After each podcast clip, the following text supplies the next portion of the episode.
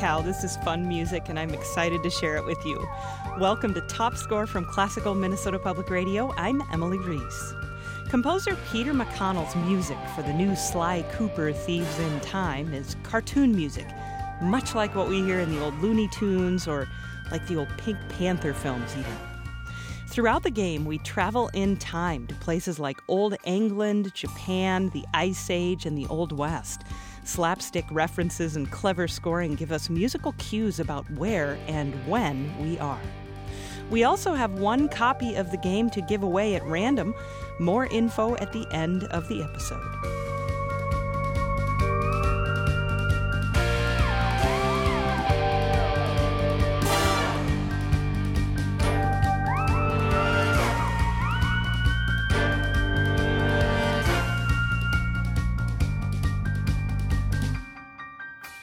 There are so many references in here, and it just absolutely reminded me of watching Looney Tunes growing up, or Tex Avery, or any of those, mm-hmm. you know, traditional style cartoons that have just a, an amazing set of musicians behind it, for one thing, but are also just making all these really smart references to things to kind of bring us to a, a certain place or a certain time.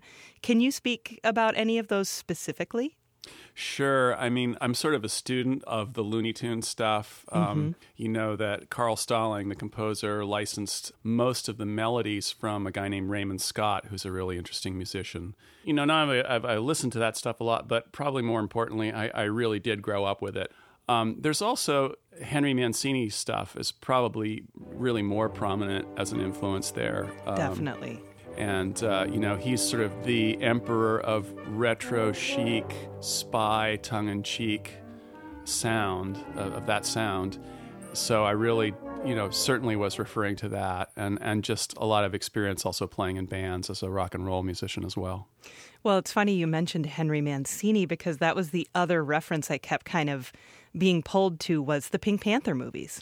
The Pink Panther movies and also the Peter Gunn theme. Absolutely. And uh, when I was uh, a kid, uh, we used to go to a place in Connecticut on vacation, uh, still do, and, and across the lake from us there's a, a girls' camp, and they had water ballet, and they would pay, mm. play the Pink Panther and Peter Gunn. It would seem like incessantly, and I just thought that was the coolest music, and I would swim to it and, you know, yeah. whatever, groove around to it.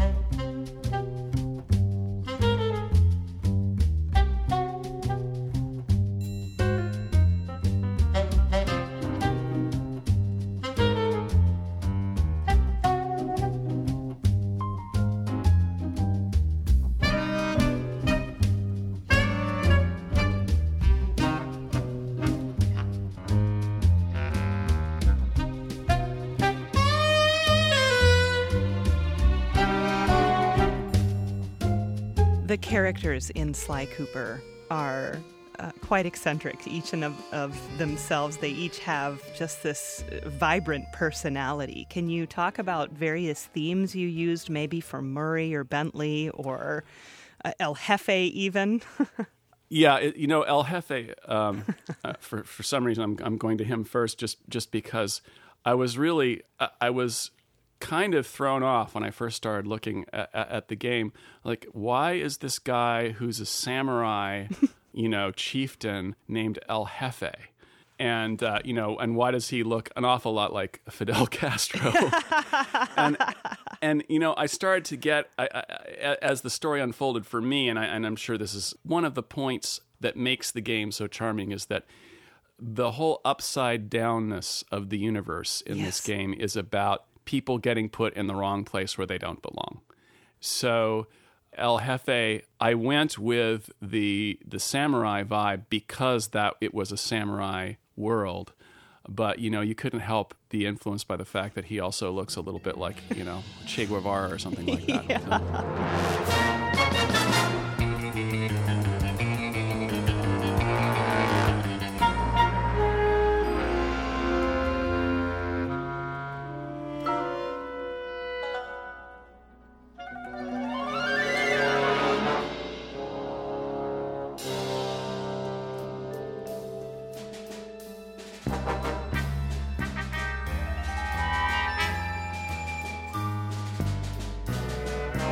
In terms of the team, you know, Sly and Murray and, and Bentley, I, I've sort of I've done two other projects w- with uh, two other Sly projects, and really sort of gotten to know these guys. And Mm-hmm. musically, Sly really is the leader. So his his music, his little theme, is pretty much everywhere. Yeah. And Murray and Bentley, they're not dependent on him, but they do kind of orbit around him as characters. So a lot of times their music is related to his theme as well. But in general, it's it's it's more of a of a orchestrational thing. You know, uh, Mm-hmm. I really think of, of clarinet for, for Bentley, and I really think of, of sort of tuba or bass trombone for, for Murray, which you know they're sort of obvious calls. But um, But they're the right you know, ones. but they're the right ones. You gotta do.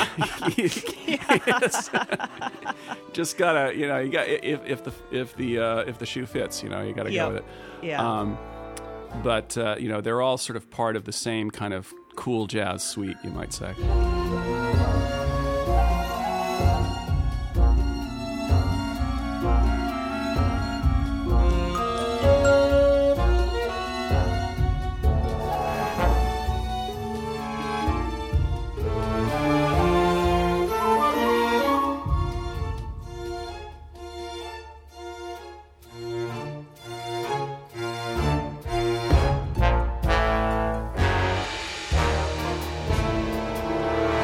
Now let's talk a little bit about that. You did a score a number of years ago called Grim Fandango, and we talked about it when I spoke with you two years ago. And this is, you know, along those lines. It is. It's. It's. Um. I mean, of course, Grim was another very broad universe. Both of these games have very broad universes where you're sort of allowed to. Well, we're going to go to different places in the world or different places in time in the world. Grim, I think, was a little bit more serious in how the music was employed. Yes. and it was of course every type of music had some vague connection to, to Latin music. Grim was also the music of a particular part of San Francisco. It was it was a, sort of about the Mission District because if you went to this part of San Francisco on a Friday night, you could go hear Tom Waits's bass clarinet player in one club and then go around the corner to the taqueria and hear a, a, uh mariachi band playing. All those characters, all those musicians in that sort of milieu ended up in that score.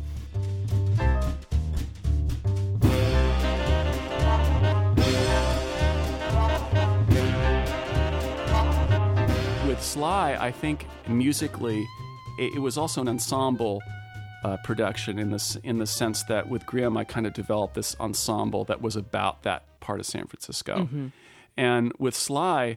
Um, we did these recordings in Nashville, and there's some wonderful musicians there, and we were able to you know, especially since we broke it into two week long sessions that were several months apart. With the first se- set of sessions, I really could learn what everybody could do. And with the second set, I was like, okay, well, you know, you got to go to town with, with this guy because he loves doing X, you know Yeah. and uh, or she loves doing Y, and uh, so it became about the group of musicians that we were fortunate enough to work with.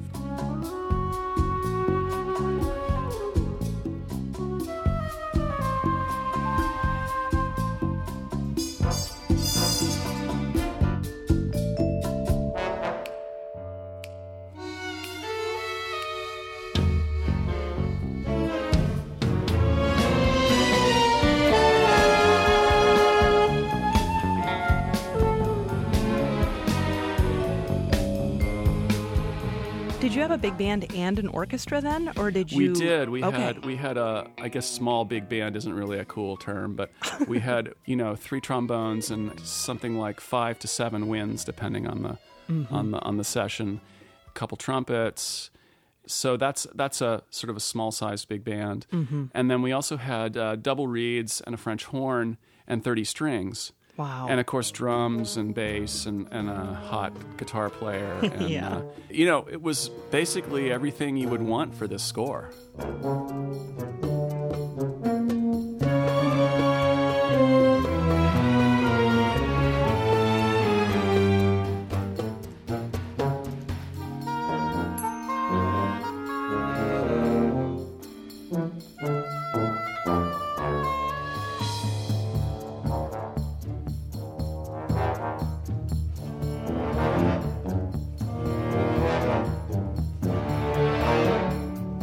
One of uh, the things that I've enjoyed hearing is bass clarinet. Yes. Bass clarinet's actually just kind of one of my favorite instruments. I use it a lot because it really it has almost the upper range of a regular clarinet. Right. If you want to be if you want to be sort of really harsh with it, which is Yeah. kind of fun to be harsh with it. But then it has just this wonderful, you know, resonant sound. And when you're doing in a normal sort of live kind of jazz scene, it kind of fell out of favor as I understand it kind of early on because it doesn't project the way say a bari sax does. Right, right. You can hear some ba- bass clarinet in really early um, Ellington Mm-hmm. recordings. Anyway, when you have a nice room to work with and, and great miking conditions, then you know you can put a bass clarinet next to a bari sax and they sound awesome.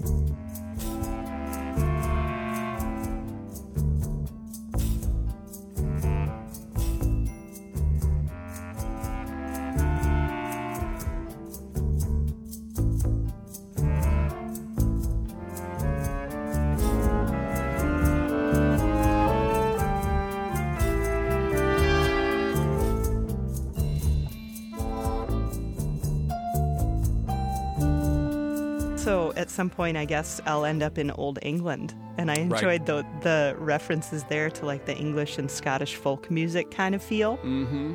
Loved it. I honestly don't know where that comes from, except that my name's McConnell.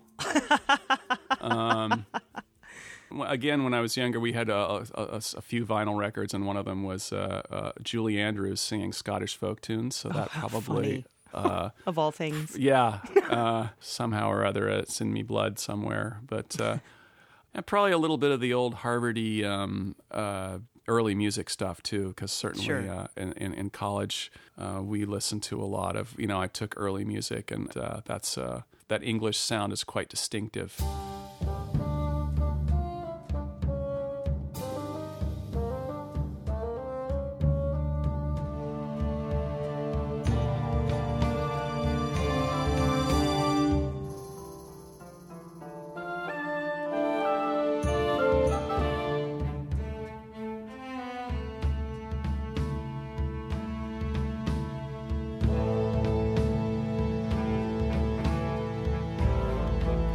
You did say you were in the, uh, you got to the caveman part.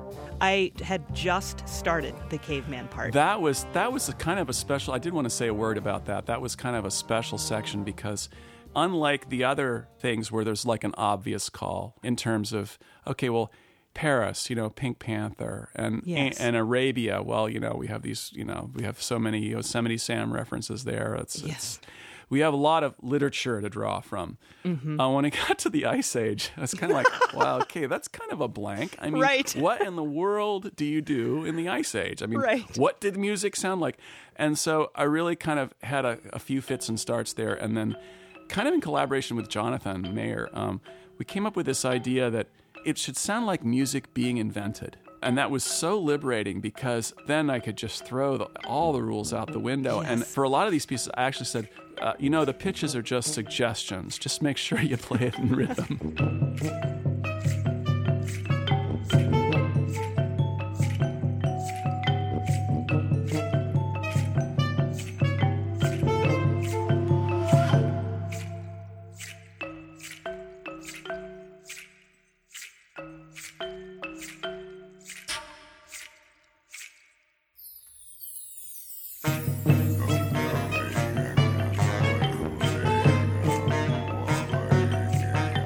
Sometimes it's hard to listen to your own music. Um, but I think in this case, I, I, it's it's sort of extra fun to listen to it, just because I'm I was, I was so pleased with how it came out and the group of people we had to work with. Um, you know, I do kind of think of this as my magnum opus. I, I love. I think music should have a sense of humor, and I take that really, really seriously. If that makes any sense, and. Yes. Um, it, it's so rare that you get a chance to do something that you really, really, really, really, really, you know, want to do.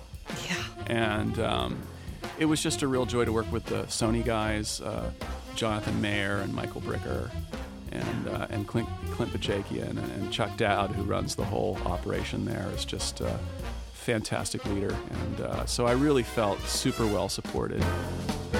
Peter, thank you so much for talking with me again. It's just been a pleasure to to hear this music. I cannot wait to share this with everyone, and uh, this is really, really well done. Well, well, Emily, thanks very much for having me. It's it's a real it's a real privilege.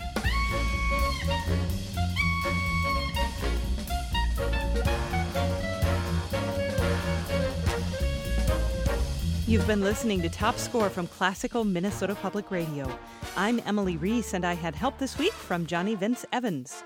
Upcoming shows are going to feature Kevin Riepl of Gears of War and Aliens Colonial Marines, also Jim Dooley of Infamous and Infamous 2. And I'm heading to PAX East to Boston to moderate a composer panel on Saturday, March 23rd.